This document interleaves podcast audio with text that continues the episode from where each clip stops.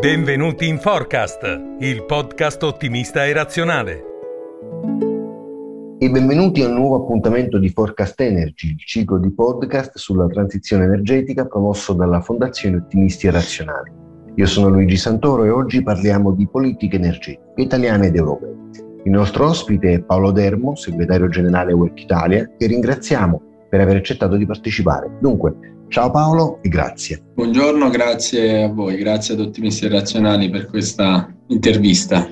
E allora cominciamo subito con la prima domanda. Nel Trilemma Index 2021 del World Energy Council si legge che il contesto nazionale è fondamentale per il modo in cui i paesi sviluppano le loro diverse politiche energetiche. Parliamo dunque di contesto europeo. Come è messa l'Unione rispetto al resto del mondo in termini di politiche energetiche? Innanzitutto partirei dalla classifica, dall'index del, del World Energy Trilemma Index. Nei primi dieci posti, otto dei paesi eh, posizionati quindi nel top rank sono europei um, e questo dipende soprattutto da un corretto bilanciamento, un più equilibrato bilanciamento del, del Trilemma Index all'interno dei paesi europei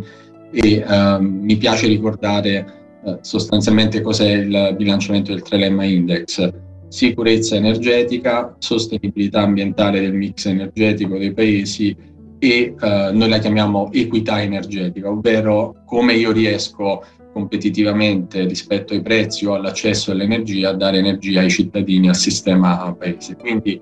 eh, le politiche energetiche messe in campo dall'Unione Europea negli ultimi 15 anni hanno consentito un'evoluzione dei mix energetici all'interno dell'Unione Europea che ha portato al risultato che dicevo prima, 8 dei primi 10 paesi nel Telema Index sono europei. Quindi le politiche europee hanno sostanzialmente spinto verso una maggiore sostenibilità negli ultimi anni con l'inclusione delle fonti rinnovabili, hanno anche consentito un diciamo, miglioramento della dimensione sia dell'equity che dell'energy security, anche se nella congiuntura attuale stiamo osservando come ad esempio la dimensione sia dell'equity sia dell'energy security siano tornate fortemente nel dibattito. Ovviamente le, i mix energetici dei paesi europei sono molto variati tra loro e quando diciamo che il contesto nazionale è fondamentale per il modo in cui i paesi sviluppano le diverse politiche energetiche, sostanzialmente stiamo dicendo che i sistemi energetici non possono basare la loro transizione energetica su, in, su una singola ricetta. Una singola ricetta è su uh, tecnologie simili per tutti i paesi, anche perché in ogni paese europeo ci sono delle potenzialità energetiche diverse e un, ci sono anche sistemi energetici che si sono evoluti nel tempo in modo uh, molto variegato all'interno della stessa Unione Europea. Lo abbiamo visto in modo molto chiaro anche nel dibattito sulla tassonomia nell'Unione Europea, quando si è andato a discutere su alcune fonti, ci sono paesi che hanno una lunga tradizione in alcune specifiche tecnologie, hanno sviluppato parchi di generazione eh, molto peculiari che ovviamente eh, sono molto diversi rispetto a, ad altri paesi, ad altri posizionamenti. Quindi è importante fissare un concetto che eh, l'evoluzione del trilemma energetico o comunque l'evoluzione verso la transizione energetica non vedrà un'unica transizione energetica uguale per tutti i paesi, nemmeno vedrà una transizione energetica uguale per tutte le regioni a livello mondiale. Lo stiamo osservando come World Energy Council ormai da anni in regioni molto eterogenee tra loro, tipo l'Asia rispetto all'Europa, rispetto all'America Latina oppure al Medio Oriente, dove ci sono delle peculiarità molto precise sia in termini di mix energetici sia in termini, in termini di tecnologie che stanno sviluppando i paesi nelle diverse aree del mondo. E in più mi sentirei di aggiungere anche che non solo non assisteremo ad una transizione energetica uguale per tutti i paesi, assisteremo certamente ad una tendenza verso la decarbonizzazione, l'obiettivo comune di eliminare le emissioni di CO2 o comunque di gas sera dai mix energetici, però dall'altro lato ci saranno delle roadmap di transizione diverse anche a livello di diversi settori. Come dire, ci sono settori, i cosiddetti out of date, che avranno bisogno per lunghi anni di molecole decarbonizzate, così come settori come i trasporti pesanti su lunga distanza, ci sono settori invece in cui il vettore elettrico potrà eh, fare una penetrazione molto più forte rispetto a quella che conosciamo oggi, soprattutto supportata dalla decarbonizzazione eh, spinta dei, delle, della produzione elettrica grazie alle tecnologie da fonti rinnovabili. Invece l'Italia come si presenta la politica energetica nostrana rispetto alla transizione?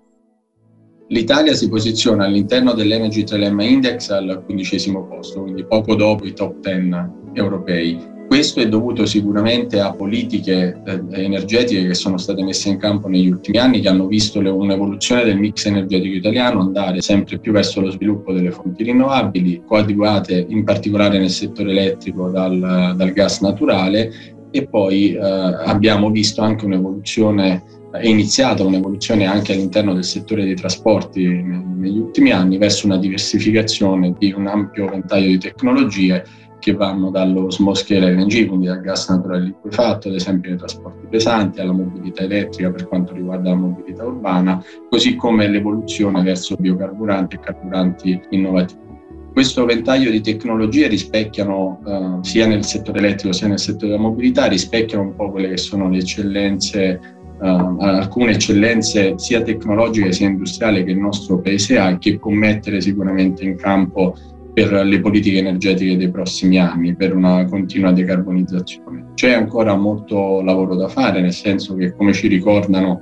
uh, le discussioni, i dibattiti adesso in atto sul Fit for 55, le ambizioni sono state innalzate sia per quanto riguarda l'espansione delle fonti rinnovabili, sia per quanto riguarda la riduzione delle emissioni di CO2, quindi eh, sicuramente vanno rafforzati tutti quegli aspetti che riguardano la capacità del nostro Paese da un punto di vista sia di istituzioni centrali, sia di istituzioni a livello locale la capacità di mettere a terra gli investimenti necessari alla transizione energetica. Quindi lo ricordavamo prima, l'espansione delle fonti rinnovabili più accelerata, una diversificazione all'interno del settore dei trasporti che vada sia verso molecole decarbonizzate sia verso elettroni decarbonizzati a supporto della mobilità elettrica, senza dimenticare anche gli utilizzi eh, dell'industria, la cosiddetta industria hard to abate, lì ci sarà bisogno anche lì di molecole sempre più decarbonizzate a partire dal gas fino ad arrivare al, all'idrogeno su cui pure si sta lavorando molto. Quindi diciamo che in prospettiva per i prossimi anni la strada è tracciata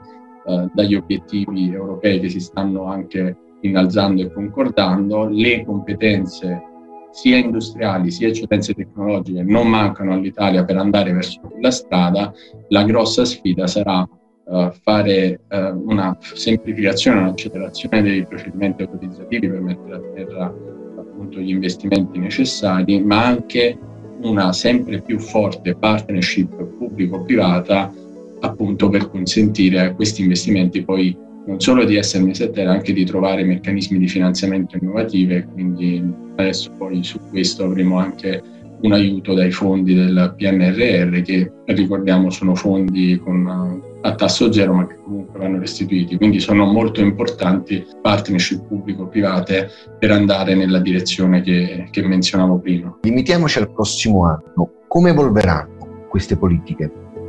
Eh, sull'arco di, di, un singolo anno le politiche di transizione energetica avranno come, almeno nel prossimo anno, così come nei prossimi due anni, avranno degli elementi caratterizzanti che sono sicuramente il dibattito all'interno dell'Europa sul pacchetto Fit for 55, che, inter- che sta interessando una revisione degli obiettivi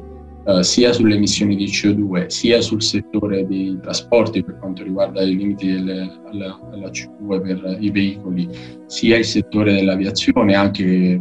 così come su altri meccanismi la revisione um, appunto del, dell'emission trading system e la necessità anche di una sua connessione con il contesto internazionale. Quindi sicura, sicuramente nel, se guardiamo al prossimo anno eh, il dibattito sulle politiche energetiche europee sarà molto guidato dai provvedimenti, comunque dalle, eh, da ciò che è stato proposto all'interno del pacchetto Fit for 55. Dall'altro lato, però, certamente la priorità del prossimo anno, così come del medio termine per l'Europa, lo dicevo anche prima, è ritornata più potentemente quella della sicurezza degli approvvigionamenti e anche della, quella che menzionavamo prima, dell'energy equity, quindi il costo dell'energia che sicuramente stiamo vedendo nella congiuntura attuale essere molto importante. Quindi nel prossimo anno eh, continuerà sicuramente ad essere, a dominare l'agenda di politica energetica europea il tema della sicurezza energetica, della diversificazione degli approvvigionamenti, con particolare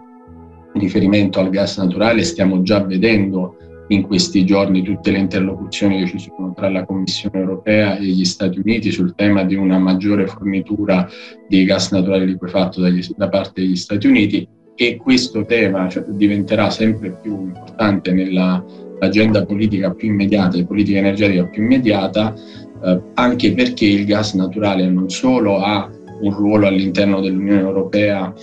in settori importanti come quello industriale, come quello domestico e sta incominciando ad avanzare anche nel settore dei trasporti pesanti, soprattutto il gas naturale liquefatto, ma ha anche un ruolo in molti dei paesi dell'Unione Europea per quanto riguarda la generazione elettrica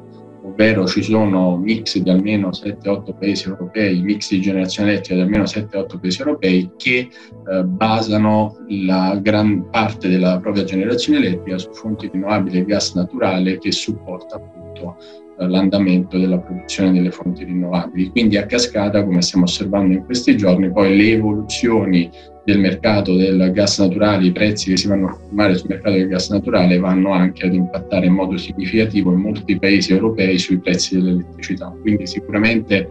se vogliamo guardare all'orizzonte del prossimo anno questi temi, questi due temi, sicurezza degli approvvigionamenti, come diversificare, come trovare nuove fonti di approvvigionamento di gas naturale e il tema dei prezzi come mettere in campo dei meccanismi europei che possano andare a rispondere a eh, sbilanci o comunque a aumenti repentini di prezzi sono sicuramente gli elementi che troveranno maggiore attenzione da parte dei policy makers nella politica energetica europea. Paolo, ti ringrazio per la disponibilità di nuovo la chiarezza delle tue risposte. Ringraziamo naturalmente anche i nostri ascoltatori, vi diamo appuntamento alla prossima puntata di Forecast Energy e alla prossima.